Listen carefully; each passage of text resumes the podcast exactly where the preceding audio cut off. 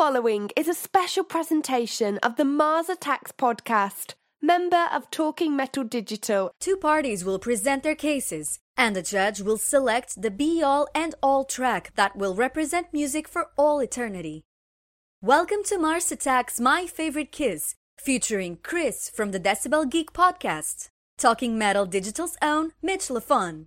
Here is your host and the judge, Victor. Welcome, one and all, to another episode of My Favorite Kiss right here on Mars Attacks.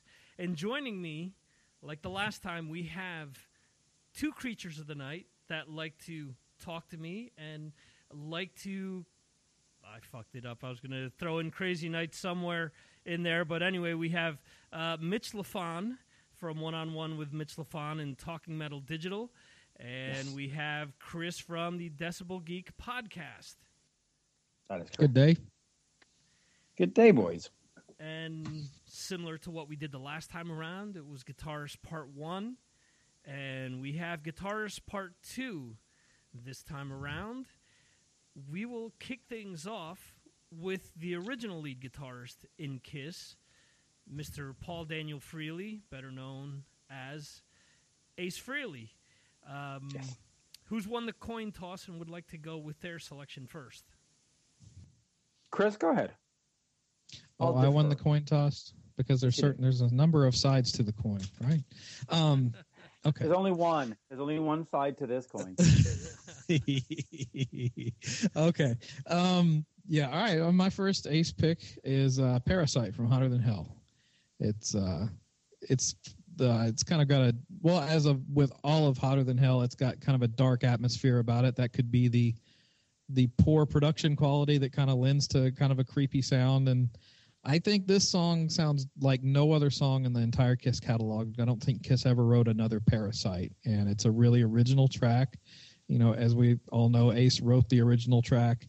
Probably should have sang on it, but he was too nervous at the time. If you believe the stories you're told, um, I the I don't knowing oh, knowing don't? Gene and Paul, knowing Gene and Paul now, they yeah. they probably told him to go screw himself and and said, "We're gonna sing this stuff. Don't worry about it, there, young man. We'll take over." Yeah. but, right, Actually, ahead. I prefer I prefer the way the chorus sounds on the studio version as to what they do on the on the live version because right. the chorus they kind of they take their time with it and it's got that uh, the big drum sound behind it um, and the solo man this is this is an awesome solo you know it's full of vibrato and Ace is doing that real fast picking thing that he does, and uh, yeah, I think it's a it's a great snapshot at uh, Kiss in their early days. I love the song. Yeah, there you go. Uh, my uh, my first Ace song has to be the ultimate Ace song, uh, "Shock Me." I mean, it represents everything about Ace. It was him singing. It was his guitar. It was his experience. It, it's it's the ultimate Ace Frehley Kiss song that that's it. And Tommy Thayer does a great version live, by the way. Mm. Just hmm. I just I just thought I'd add in. it. No, but no, honestly, uh, I, I, think everything about Shock Me is is fantastic. Uh, you know, I just can't think of another Kiss song that represents Ace, and it was nice to have it on Love Gun. Yeah, yeah I win. Chris, number two for you. okay, my number two uh, is "Save Your Love" from Dynasty, and uh, that's a good one. I think this is kind of a buried treasure because it's like it's uh it's buried on the album, but for a Kiss song, it's kind of it's for especially for, especially for an A song, it's kind of a mature song for Kiss. It's a it's a breakup song, which you don't hear a ton of Kiss breakup songs, especially from Ace. But uh, no, it's it's an awesome song. I know some people are don't really dig the Save your love. You know, I, I, and maybe that's not great, but the song itself is cool. And the solo, man, I mean, it's a it's an extended solo, and it actually goes places. And when Ace starts doing the thing with the toggle switch, it's a it's a cool song, and a, the, it's a fantastic guitar solo. I love the song.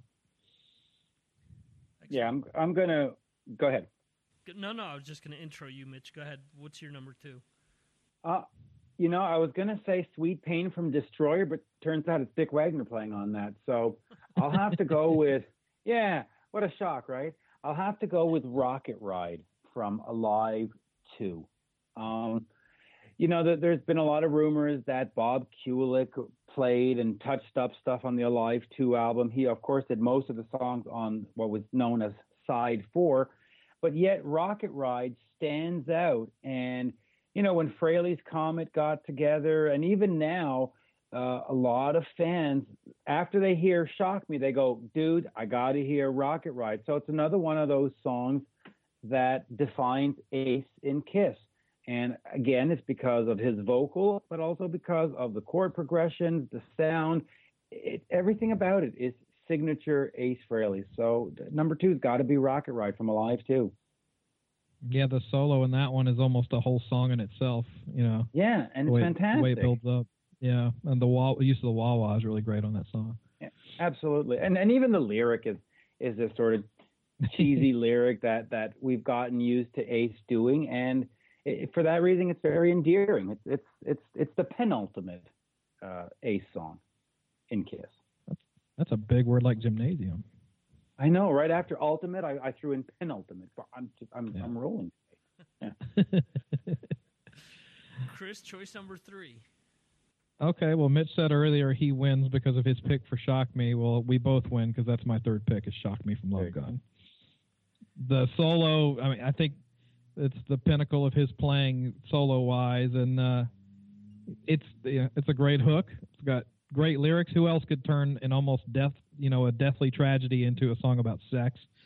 Um, and the, yeah, the solo is is amazing. Yeah, I think yeah, I'd say you know, "Shock Me" and "Rocket Ride." Those the solos for those are just incredible. Yeah, yeah, absolutely. Mitch, Victor, what do you think? It doesn't matter what I think unless I got to do a right. tiebreaker here. It's you. I tell you, unless I got to do a tiebreaker. So, uh, you know, I'm gonna I'm gonna stick to my Frehley singing writing theme and have to go back to the first album and go with Cold Gin. Simple song, simple lyric. Uh, and I think Ace is playing on it is very tasteful, very effective. And if you just look at the success of it, 40 years later, it still shows up in the set list. Uh, you know, and it was one of those songs that when the uh, reunion tour rolled around, everybody was thrilled to hear play again, and everybody was thrilled to hear Ace sing you know, half a chorus or a verse or whatever it was. Um, mm. So I'm going to go with with Cold Gin. You know, there's no guitar gymnastics going on on Cold Gin.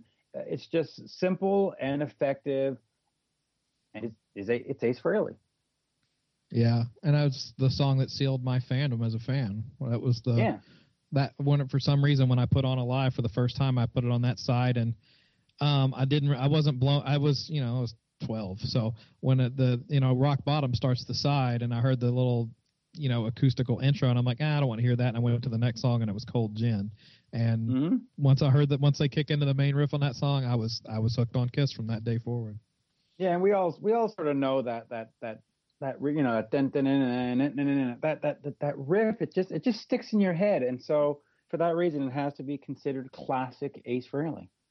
Definitely all of these tracks are, are classic. I mean, ultimately, from what you guys have put forward here, Chris has already said it. It's obvious. "Shock Me" is the definitive Ace Frehley song. You guys both picked it, so I, I, there's no dispute there. No tiebreaker needed on my end. Um, we move forward then. You you might want to uh, break the tiebreak on whether Tommy does a great live version or, or not.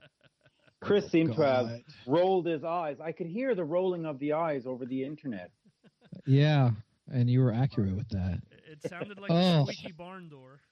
the man had two songs on the last two albums. Let him sing one of those. Jeez. That uh, that I fully fully agree with. I mean, he absolutely. Or if he's going to do a song that Ace is known for, let it be 2000 Man or one of those songs that Ace covered that aren't necessarily yeah. Ace songs, but but yeah, but still, oh, it's as dumb as it, it, it's, as, it's as dumb as Eric singing Beth. you, you, I, I, happen to like Eric singing, singing Beth, but I don't. Listen, the, the, those decisions aren't made by Eric and Tommy. So. Oh, I know. Yeah, my blame is with Paul and Gene on that. Absolutely. Shall Shall we do Vinnie Vincent, or are we going to Bruce first? I'm ready to Let's, fight uh, on this one. Let, let's let, let's go to Vinny. Let's go in chronological order here. Let's let's uh, pull the the golden ankh out and oh God, let's see. Oh, it's out. it's out. Since uh, Chris started off with Ace, Mitch, why don't you start off with Vinnie Vincent? All right, let's go. Let's go with Vinny. Um, you know, I'm going to start with the Creatures of the Night album. There's a lot of dispute as to who actually played on what, but as far as I know, um, the song "Killer" has Vinny's guitar work all over it, and I think "Killer" is obviously a killer song. I, I, it's just a great song. It, it, it just I don't want to call it a ditty, but it just moves. I think the guitar work is is uh, tasteful, but it's Vinny, so it's not that tasteful. But for what it is, Killer Killer is a great song. Uh, One of those songs that uh, I, I would love to see the band do on the Kiss Cruise or in Vegas, or just pull it out and play it again. Um, you know, there you go. Kiss Killer from uh, Creatures of the Night is a great one. Excellent. on the sub on the subject of that song i was watching um so i don't know if it i don't i wound up finding out it apparently among a lot of bootleg collectors it's not rare but somebody put up some stuff on youtube from the day kiss played maracana stadium in 83 on the creatures tour and uh, like it's a lot of footage of peop of fans before the show and the audience you know outside the stadium and a lot of them are singing killer and so i'm wondering if that song was getting radio airplay in argentina or something but like that one and I Love It Loud, the, the people just keep they're singing lines from that song. It's just Yep. it's like of all the songs, I wouldn't expect that to be one that was popular out there. No, but Killer's a great song. I mean, it, oh, it's Oh, a it is, perfect yeah. little hard rock, heavy metal song. One of the best that Kiss has ever done. And again, sadly ignored because it wasn't on the first three albums, which is all they play live. So. Yeah, I agree. I'd I'd love to hear them break that one out. oh, absolutely. You mean you guys aren't? Tommy would do a great version. Tommy could probably pull it off with. Uh, I mean, he's not a slouch. Yeah, he could play that one. The, Yeah. so, the solo Tommy, isn't. Tommy can pretty much play any of the songs, Yeah. but Sure. Yeah, I think Eric and Tommy are probably big advocates for playing a lot of that stuff. It just it's, it's going to get cut off when Paul and Gene are hear it and they're like, "Nah, we're not playing that." I, I quite frankly, I think Gene Gene is up for this stuff too. I think it's Paul that, that puts the kibosh on most stuff, but I'm not there. I'm not Paul. I'm just taking an educated guess. We need to have a full set list episode one of these days. we will have one in the future. Okay. Mi- the Mitch set list, yeah. Yeah. Well, I'm as I'm as outraged as you are over it. So the Alive at the Cruise because they haven't been oh. doing the Alive set list Oh. enough since. It's uh, the 96. sixth anniversary of the Alive 35 tour. Get it straight, people. And I was actually at that tour, and when I saw them say that they're going to do it at the cruise, I'm like, you got to be fucking kidding me! Same songs I I know. saw them play back in 09. Which Next we've seen it'll in be- play since 73. Yeah. yeah, yeah. Next it'll be next year on the cruise, double platinum in its entirety. All right. Uh, yeah, All right. It, it'll be the Sonic Boom tour set list. oh, I can't wait to hear I'm an animal again. Uh, oh, that Okay. was worst song. All right, go for it. Your your first Vinny pick. Okay, my first Vinny pick and my only one from the Creatures album is Saint and Sinner. And this is a cool track from uh, that people don't typically bring up much, and this is another one they should bring out live because it'd be cool to hear. And one of Eric Carr's better drum jobs. Uh, this is uh, it's it's a kind of a this shows off Vinny's melodic side because like everybody talks about him being over the top. There's plenty of examples of him not going over the top, and the solo on this one is one of them. And if you listen to the solo, the solo uh, is has almost like a lap steel country vibe to it if you listen to it. And i think where that might come from is vinny's gr- uh, father was a lap steel guitar player and one of vinny's first instruments in connecticut was lap steel guitar. So i think he kind of brought a little bit of that in when they recorded this song. It's a very it's an odd solo for the kiss catalog but that's kind of why i picked it You know way too much about Vinny. i do You're in love with the Vinny, the Vinster. I'd still love to interview him, but we all he would. wouldn't be able. He wouldn't be able to uh, withstand the grilling. They- do if they i have, uh do they have Powerball in Canada or something similar? We have uh, Lotto Max. Yeah, we have the Powerball reading. The Powerball is tonight, and if I win, I will try to get the interview. There you go. You can you can offer him the twenty five thousand or whatever he wants. Yeah, Oh yeah, believe me. I and it, if I interviewed him, I would be grilling him too. But yeah, he he the la- I don't think he wants to talk to you or me, Mitch. Yeah. no, no, I, I'm Yeah. part of the. We're both uh we're both troublemakers according to him. We're we're on the ban list. It's Yes, funny how people in Kiss who that don't want to talk to certain interviewers because they would ask questions that are not part of the PR machine. I mean, you know, Eddie Trunk would not sugarcoat any questions with with Paul, and he gets banned. And you know, Yep. all right, song. Shall we do song two? Song number two. Go ahead. Uh, you know, song two. I'm I'm gonna have to go with "Lick It Up" from "Lick It Up." Again, not a lot of crazy playing. It's just that sometimes, you know, you, it's not about this crazy playing. It's about being effective and playing for the song. And you can't deny that "Lick It Up" brought Kiss back from the brink. Vinny did not save Kiss. The song did. Uh, you know, it, it's been featured in The Sopranos. It's been featured in all kinds of video games.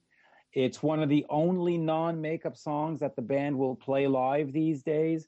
It's it's therefore it stood the test of time. Um, and, and you know, you can just hear the playing in your head. You, I'm sure people listen, listening to me now are just going, you know, dun, dun, dun, dun, dun. You know, they're just playing that part in their head. Um, so yeah, and I think that's Vinny right there.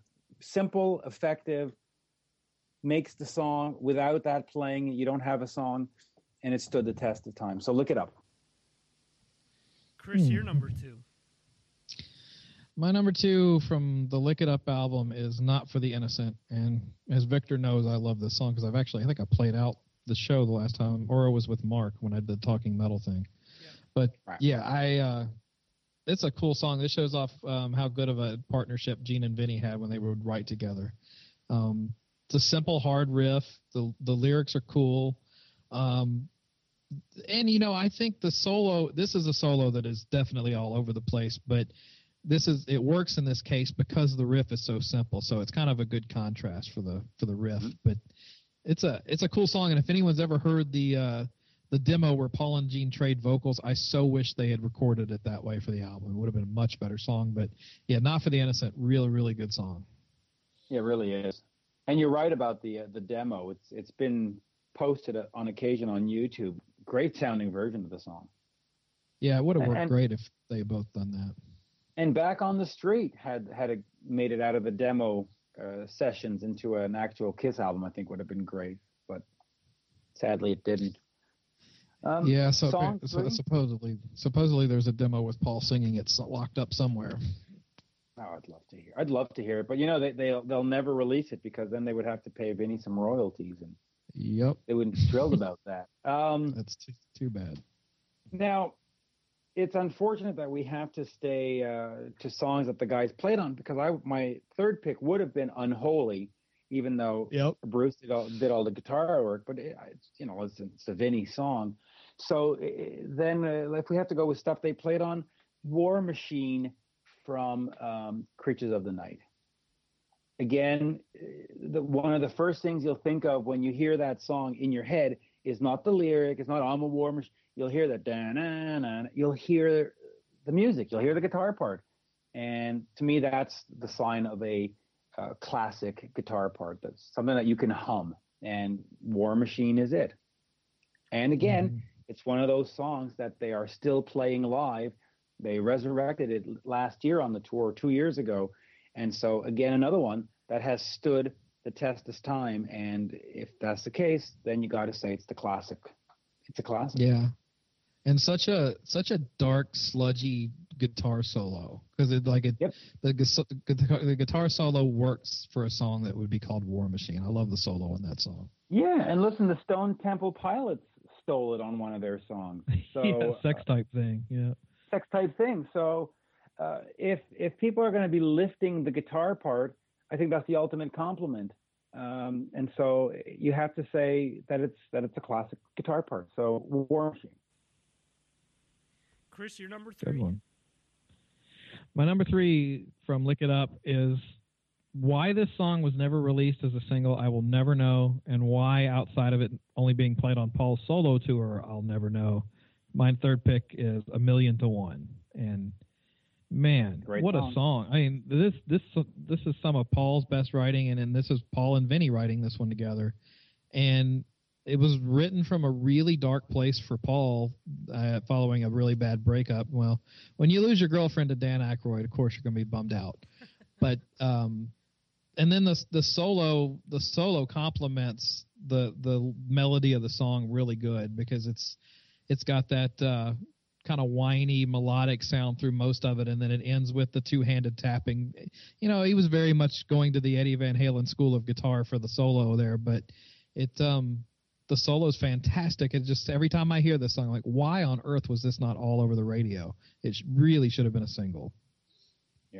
Yeah, I'll- yeah, it is. And when Paul did it on his club tour uh, a couple of years or a few years ago, it, it was just great to hear, and it's great to have a live version available. Actually, Yeah, that was my that was my favorite thing about the One Live Kiss album because I was like, finally we get to hear this live.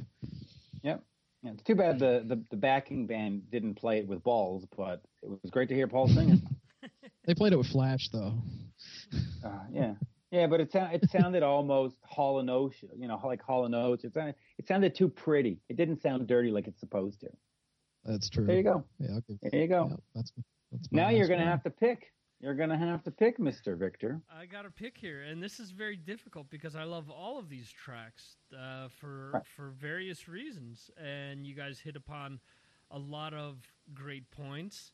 Um, when you go to something like Saint Sinner, uh, for example, Chris, you're saying that they should play it live. Gene would have to learn the bass track because Yeah, totally. Right. Eric Carr played the bass track on that song.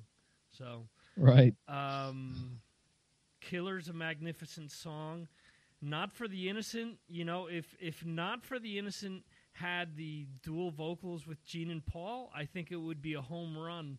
With that being the the track to pick for Vinny, um, lick it up. They played it on Dancing with the Stars for God's sakes. As, as uh, Mitch is saying, it's transcended all these decades after it was released. Really It's has. still an ultra popular song. A Million to One played live on that tour because Eddie Trunk suggested it to him.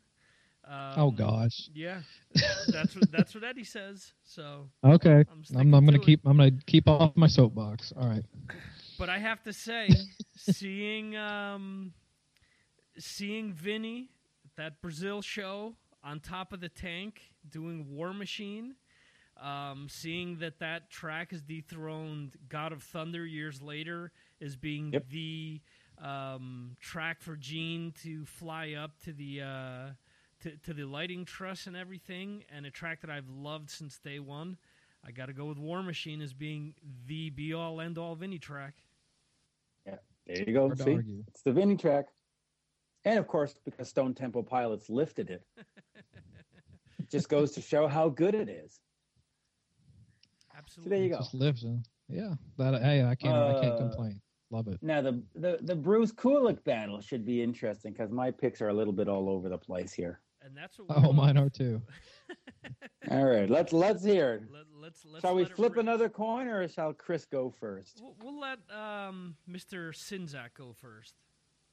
All right, the first my first pick for Bruce is this is a kind of an obvious one because it's this song was basically Bruce's coming out party and I think it's one of the best it may be the best solo he ever put down on tape as far as a member of Kiss goes, but Tears Are Falling from Asylum. It's I mean and I love the story about when, you know, he this was his first real album with the band outside of just a little bit on Animalize and I like reading the quote about when he went in to work on this album and he loved the song when Paul brought it in in demo form and was like, and then Paul looked at him and said, I'm going to give you a full verse to do your solo on here. So he gave him a huge, meaty chunk of the song to put a solo in. And it was a solo that has a real beginning, a middle, and an end.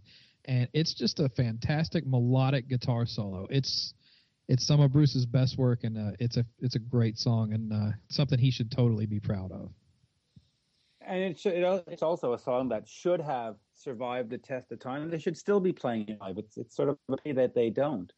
Um, you know, Yeah, it's been it's, a like shame. ten years since they played it. Well, then let me give you my my number one because I'm sticking on the same album But this time, I'm not talking about classic songs or effective guitar playing. I'm just talking about wailing away. And uh, I think "I'm Alive" is is a great track. It just it just bounces along, and I think the whole guitar part is what makes it. And Bruce is just wailing away. Um, you know, is it a track they should be playing live now? Probably not. I mean, it's sort of a throwaway, but but just a great, great guitar work on it. I mean, great for Bruce to, to to come out on Asylum and hit people with a track with just this wild guitar stuff going on all over the place. So I'm alive from Asylum. Hmm. Interesting pick. Different pick. I, yeah, I am not the, the biggest Ace. fan of that show. Yeah, you know, I, I chose the... Ace songs based on the classic meanings to them, and I picked the Vinnie songs on how they've endured the test of time. But for, for Bruce here, I'm I'm really trying to pick just him wailing away, and uh, I'm. Oh well, you know, technique wise, yeah, he he definitely rips on the song. I'm just not a big fan of the song itself. Yep. But that's okay. that's a classic. That's a classic Kulickism for you. okay, so for my second pick for Bruce, um, going to one of Victor's favorite albums, Crazy Nights. and uh, I'm picking a song that, that Bruce wrote along with Gene called Hell or High Water. And I think it's, you know, Gene gets a lot of slack for some of the stuff he put out in the 80s, and for good reason, because you're singing about putting logs in fireplaces, then you should get some flack for that. But uh, this is a cool song. It's it's very different lyrically for Gene. It's uh, one of his best 80s songs. It's got a swagger. The backing vocals are good, and Bruce's solo is perfect for the the Bruce the solo Bruce plays on this. And maybe this is me being a Vinnie fanboy coming out. Almost has a Vinnie Vincent flavor to it because it's got a little bit of chaos going on in it, but and also has a really cool um outro solo uh, that's in the same style. But yeah, this is a good track that that Bruce and Gene put together. I always love this song. That's not a, that's not a bad pick at all, right there. Um, all right, for for number two for me, I, I've got to go to Revenge, and the one song and one video that that reignited my interest in Kiss because you know as we got into 86 87 and there was Bon Jovi and Def Leppard and Motley Crue and all these bands making albums that were significantly better than what Kiss was putting out at the time uh, I lost the plot. And um, when I saw Unholy on the TV on good old Much Music uh, it brought me right back and it was that guitar sound that dun dun dun dun you know on hope that just just that whole musical part and uh, and so of course seeing Eric Singer on the drums was also a, a, great reveal. But yeah unholy. Unholy is just a classic song. It has been the gene spotting shows uh, over the last decade as well sometimes swapping in and out with uh, god of thunder or war machine and it endures. It you know and a lot of talk about did Vinnie play on it or not you know the answer seems to be no. And so what's left is bruce and it's all bruce and it sounds absolutely phenomenal. So unholy from revenge. I'll give you that. His yeah his solo on that is incredible. But it's oh, and this was this song kind of this song kind of grabbed a lot of people by the throat and i was like wait a minute. What happened to kiss? You know? And i remember yeah i had a my best friend was big into anthrax and megadeth and stuff like that and i was a kiss fan and then he saw the video before I did, and he called me up freaking out, and he's like, "Dude, you're not gonna fucking believe the new Kiss song." And I was like, yeah. "If you're saying that, then I know it's something different." And then I uh, I stayed up for like hours waiting for MTV to show it, and they finally showed it at like two in the morning, and I was like right. kind of slack jawed. I was like, "Oh my god!" I was like, "What is this?" I, I loved it though. Yeah, it was. It, it that that song really did make people start paying attention to them again. Yeah, it, it, it put him right back on the map. And uh, listen, the again, it's not the vocal, it's not the lyrics, it's not even the drumming. That that guitar part yep. is what grabs people's attention. And so, Unholy has to has to be my second Bruce pick. Good one. And now pick number three, Chris. Let's hear this. Oh, okay. All right, I uh, I picked nothing from Revenge. My third pick is from Carnival of Souls, and oh, mine too. Oh, really? I wonder if I don't. I don't know that we picked the same song. Um, no. My pick was "Seduction of the Innocent," and um, oh, wow. I love really? the the yeah. I love and I, this is a lot of people hate this song and um the yeah me the structure yeah, the stru- well, the main structure of the song is not great. The the the verse parts are the I just I've the it's a weird kind of an atonal guitar riff, almost like a Middle Eastern type sound. And I know Gene Gene's idea for this song, the melody that for that guitar riff came up. He wrote that when he was like five years old, and he uh, it, sounds it was like based. Yeah, it was. it was based off um, a song he wrote when he was five called something like "My Girlfriend Bought Me Ice Cream" or something like that. I read this in an interview, and um, he wanted to turn that melody into a song, and he did. But the reason I picked it is Bruce's guitar tone and playing on this song is great, and it's got like a wah wah slide guitar part over the main riff, and the solo is one of Bruce's best solos. A lot of people turn the song off before it gets to the solo, so they don't know how good the solo is. But it's the solo starts out over that that verse melody, you know, with the little slide guitar part. But then when it breaks into the to the chorus chords and he starts really wailing on the chorus, it is fucking awesome. And yeah, it's it's not the greatest song they ever wrote, but it's uh brute for if I have to get this is kind of my pick of like of yours with I'm Alive. I'm totally not a fan Right. of that as a song, but Bruce's playing is really admirable, and it's the same way on this one. Not the best song, but his playing is really really great on this one. All right, I'll, I'll, I'll give you that. Um, since we're doing Carnival of Souls, I'm going to s- stick with that for my third pick, and I'm going to go with the only song that is worth retaining from that album, the the shining light in an otherwise dark hole, uh, Master and Slave. Uh, Really, Bruce, yeah, Bruce co-wrote it. Um, you know, uh, listen, when when I put together the uh, A World with Heroes Kiss tribute, that was the only Carnival of Soul song worth worth saving, and and Phil Phil Lewis did a great job on it, by the way. But yeah, Master and Slave, it's the great, it's one of the great Kiss songs that nobody knows about because it's it's on such an incredibly bad album that uh, people Oh, don't man, get a chance to hear it. but you only like one song on that album. Well, well, yeah.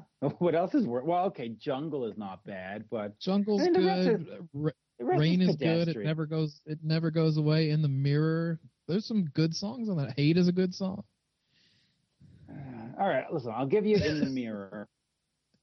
You know, the problem is with those songs or that album is that all those songs are stuck together and they don't work. I think if you took Master and Slave and stuck it on the greatest hits and In the Mirror and stuck it on the greatest hits and Jungle and s- stuck it on a, I don't know, a live compilation, it could work. But just all together, it, it's somewhat tedious. But that said, Master and Slave is yeah, Psycho Circus wasn't that. You know, Kiss has had a lot of misfires in the last few years, but uh, I'm sorry. I'm turning this into something different than what Victor wants. I'm sorry. No, that's fine. yeah, uh, you know, I- think well, some of the problem with with Carnival of Souls, and I know it's not what you want, Victor, but I, I think some of the songs are just too long. I Walk Alone at at over six minutes. You know, three minutes of Bruce singing, I would have gone, "Oh, okay, I'm in. Um, Jungle at, uh, at almost seven minutes. I mean, unnecessary. Jungle would have been a great three and a half minute song. Uh, I agree you know, even Master yeah. and the Slave. Master and the Slave is five minutes. And other than the fact that the version on the A World with Heroes is so great with Phil Lewis singing, the Kiss version would have been great at three minutes 15. Um, you okay, know, but I'll, I'll I'll give you that. Yeah, yeah. And that said, it could have been it. Yeah. Oh, all of these songs, had they come in at three, three and a half, would have been a lot. Even Seduction of the Innocent, you talk about people not getting to the solo. Well, it's because the first two minutes are incredibly boring. You know, clean that up. But, but seriously, clean that up, and you might have had a great Yeah. song. Um, Yeah. I confess, five and a half minutes. Why? Uh, You know, not I necessary. think they were but. Yeah, but they were Yeah, trying to go to. They were kind of going for that whole Black Sabbathy type thing. Yeah, but you know, it's not Kiss. But Master and Slave, an incredibly brilliant song. Uh, Kulick had a writing credit on it. His playing is is fantastic on it. Uh, Paul's vocal is fantastic on it. Um, Yep. So there you go, Master and the Slave from Carnival of Souls. That is the only time I talk in in in a positive light about that horrible album. there you Oh. go, Carnival of Souls. Uh, yeah, okay. Listen, maybe I'm over exaggerating. It's not horrible, horrible. It's just too long. Cut But even Bad Kisses-. Even Okay. Bad Kiss is better than other bands. Oh, agreed, agreed. And uh, yeah, and uh, you know, and hey, Toby Wright did a great job on the production. He he was brought in to make a Kiss grunge record, and he delivered. So I mean, he gets a lot of He did what- flack and shit, but he did what he had to do. Yeah, that's what they ordered. Yeah, and I, and I know people. I- I've spoken to Toby, and I know people give him a lot of grief and saying, "Oh, blah blah blah, the Kiss." out." But he did what he, you know, he, he put it up against Soundgarden, against uh, Brother Cane, and all those grunge bands, and it stood. It stood sonically uh, up against those albums. So, kudos to to Toby, and um, kudos to Bruce and and the rest of the guys for Master and Slave. Great song. Had the reunion tour have not happened, do you think that album would have been completely different? Yes, yes, because they, they Mhm. would have actually finished it. Uh, Yeah. When you when you when you think back or or you look at the story, these are basically the demos that Bruce Mhm. Kulick went in later with Toby Wright and polished up. Um, there were not a lot of overdubs. There were not a lot of extra work. There was not of like, okay, let's think that oh that part should be changed. It was like, okay, this is what the band left on tape. Uh, Yeah. The bootlegs came out. The fans started trading them, and the record company said, "Well, we're not losing our investment, so throw whatever up and see what sticks." So yeah, absolutely, it could have, it would have been polished up and would have been much more effective, and, and they would have Yeah, I- realized the songs were too long. Well, I you know, and I agree with you there because it does sound like it's an unfinished album. But the thing is, you know, and in reality though, if the reunion never happened and it went and it was put out even with a promotional push, I still think I think it would have tanked anyway. Oh, absolutely. Much like uh, Def Leppard's, uh, the hell was that song? Um, the, the album that had not slang, the one that came out right after that, that had prom, um, Euphoria? Oh, Euphoria. Yeah. Yeah, all those bands that were putting out albums, that they were all destined to fail. Even, even the Bon Jovi albums of the late '90s were were, were failure. I mean, you know, it was the time. Nothing could have saved Carnival of Souls in terms No. of commercial success. Nothing. yeah, you're absolutely right. not. They would have been they would have been playing theaters at best after that. Which is what, which is sort of what they were doing when you when you think of the Revenge tour. They started off in the little clubs and they go, yeah, yeah, it was promotional. Um, right. I'm not so sure it was promotional. And and then when they got to the arenas, they weren't full. You know, I bought my Kiss Revenge ticket day of the show, and I Mhm. was almost front row. So, um, Well, it did it did well here, but they always did well here. But I've heard other places it was practically half empty at almost all of them. yeah, and you know, when you go to the venue and it's full, it doesn't mean it's sold. Sometimes it just means it was papered. So Yeah, amphitheaters do you that know. a lot. They really do.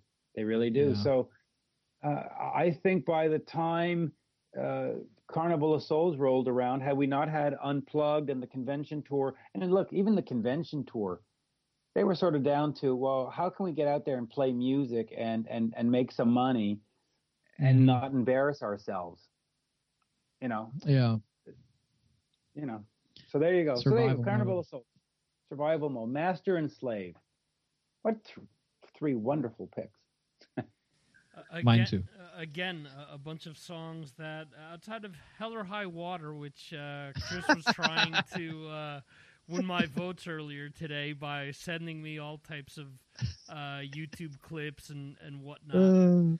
Um, It's poisoning I was the well. influencing the. y- Yes, I was. Lord.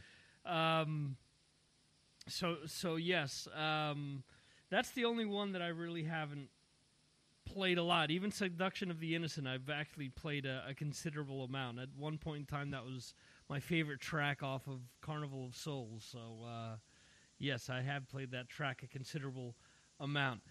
Um, if I have a, a gun to my head and I have to choose out of all of these wonderful tracks that you guys put forward, the one track that stands out and that basically all three of us had that holy shit moment when we first heard it or, or saw the video uh, Yeah. is unholy.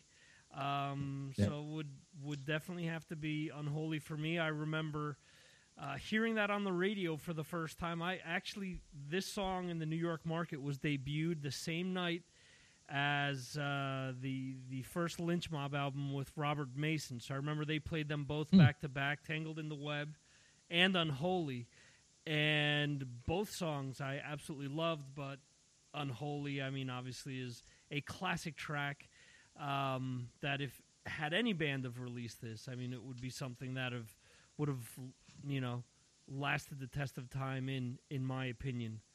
So the be all end all Bruce track, in my opinion, um, being the tiebreaker, is unholy.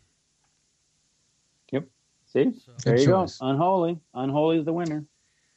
with uh, with regards to what you guys were just talking about, there, there's such a, a misnomer about how Kiss would have just faded away had Ace and Peter not come back into the fold. They wouldn't have even been able to play, um, you know, theaters and things of that nature. Which I think I've always thought is complete nonsense. I mean, if you look at it now, if they weren't going out and doing these double bills with Def Leppard or Motley Crue or Aerosmith, they'd probably be playing large theaters now as well. They wouldn't be, you know, outside of a, a few selective dates where maybe they'd play Madison Square Garden or or things of that nature.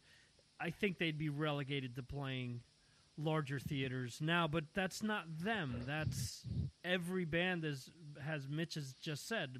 Most of those bands that you just mentioned are in that same boat. It isn't because it's Kiss, it's just economics, uh, Mhm. what fans are, are about. You know, any any band that has had 30, 40 years of longevity, well, the you know people that were around for the first album, I, I think they're very hard pressed to to be filling out you know parts of the arenas on a, a tour in 2015 and paying the prices that you know that that these tickets are going for.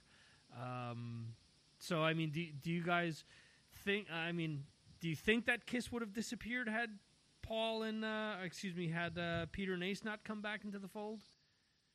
Uh, I s- disappeared? I- no. No. I think they, I, I think they would have just been uh, like uh, a lot of bands, like your Quiet Riots and your Warrants. They would have just gone about doing, you know, the Chicago Rib Fest and the Syracuse uh, boat show and all that wonderful stuff. And, and quite frankly, I, I think Paul Stanley would have really He explored a solo career.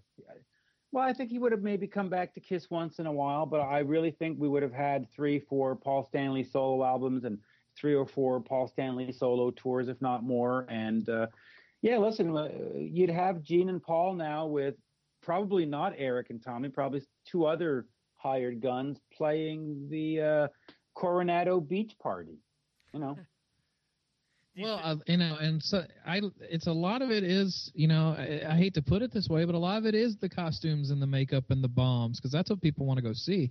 You're, g- you're, you, they're way more likely to get booked into an arena with the whole big show and the makeup and everything. But you know, they had the reunion had to happen to save them again. I do think that.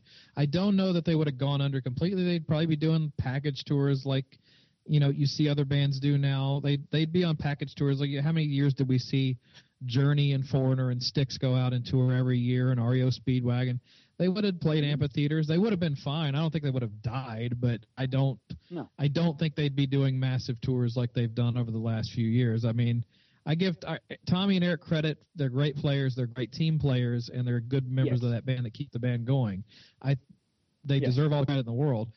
But at the same time, people are going to see the show. Kiss is the show of shows, and and you know as it should be that you go to, to see Kiss to see to hear a lot of great tunes that you grew up on and watch a lot of shit get blown up.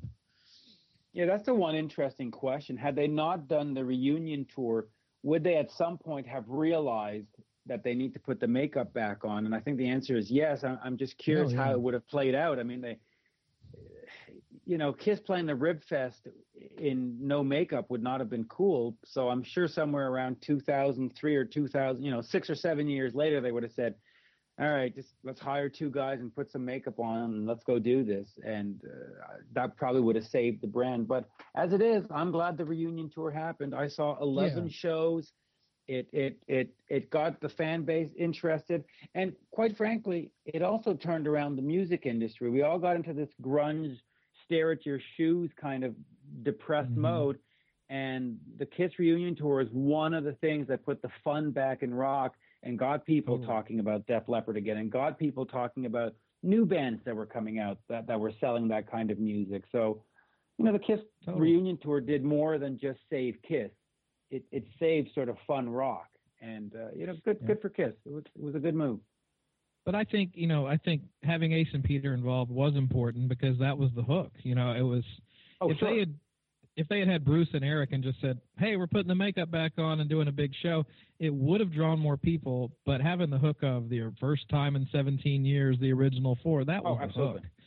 And Absolutely. then you And know, they would they would not have put the makeup on Bruce and Eric. They they would have gotten to like I said, 2005 and said, "We got nothing left in the toolbox. What what can we pull out?" And they would have said, "Well, how about if we put the?" ma-" I mean, I think it would have happened, but there would have been a delay. Yeah. So there you go. So our our, our three tracks are what? They're it's unholy, shock me, Mhm. and Shock Me, uh, what was the other one? War Machine. War Machine. War- There you go. And Three an- really great songs. for anyone listening to this, as I did with the previous episode, there is no music included during this episode, but you can go to marsattacksradio.com and find a Spotify playlist that will have all of these tracks included. Uh, so you could listen to them there, or if you're so inclined, uh, click on that Amazon link and purchase these excellent albums or tracks up there on Amazon. As I always say, support the bands you love and help the show out at the same time. So it's a win win for everyone. Thank you for listening to the Mars Attacks podcast. This concludes our show.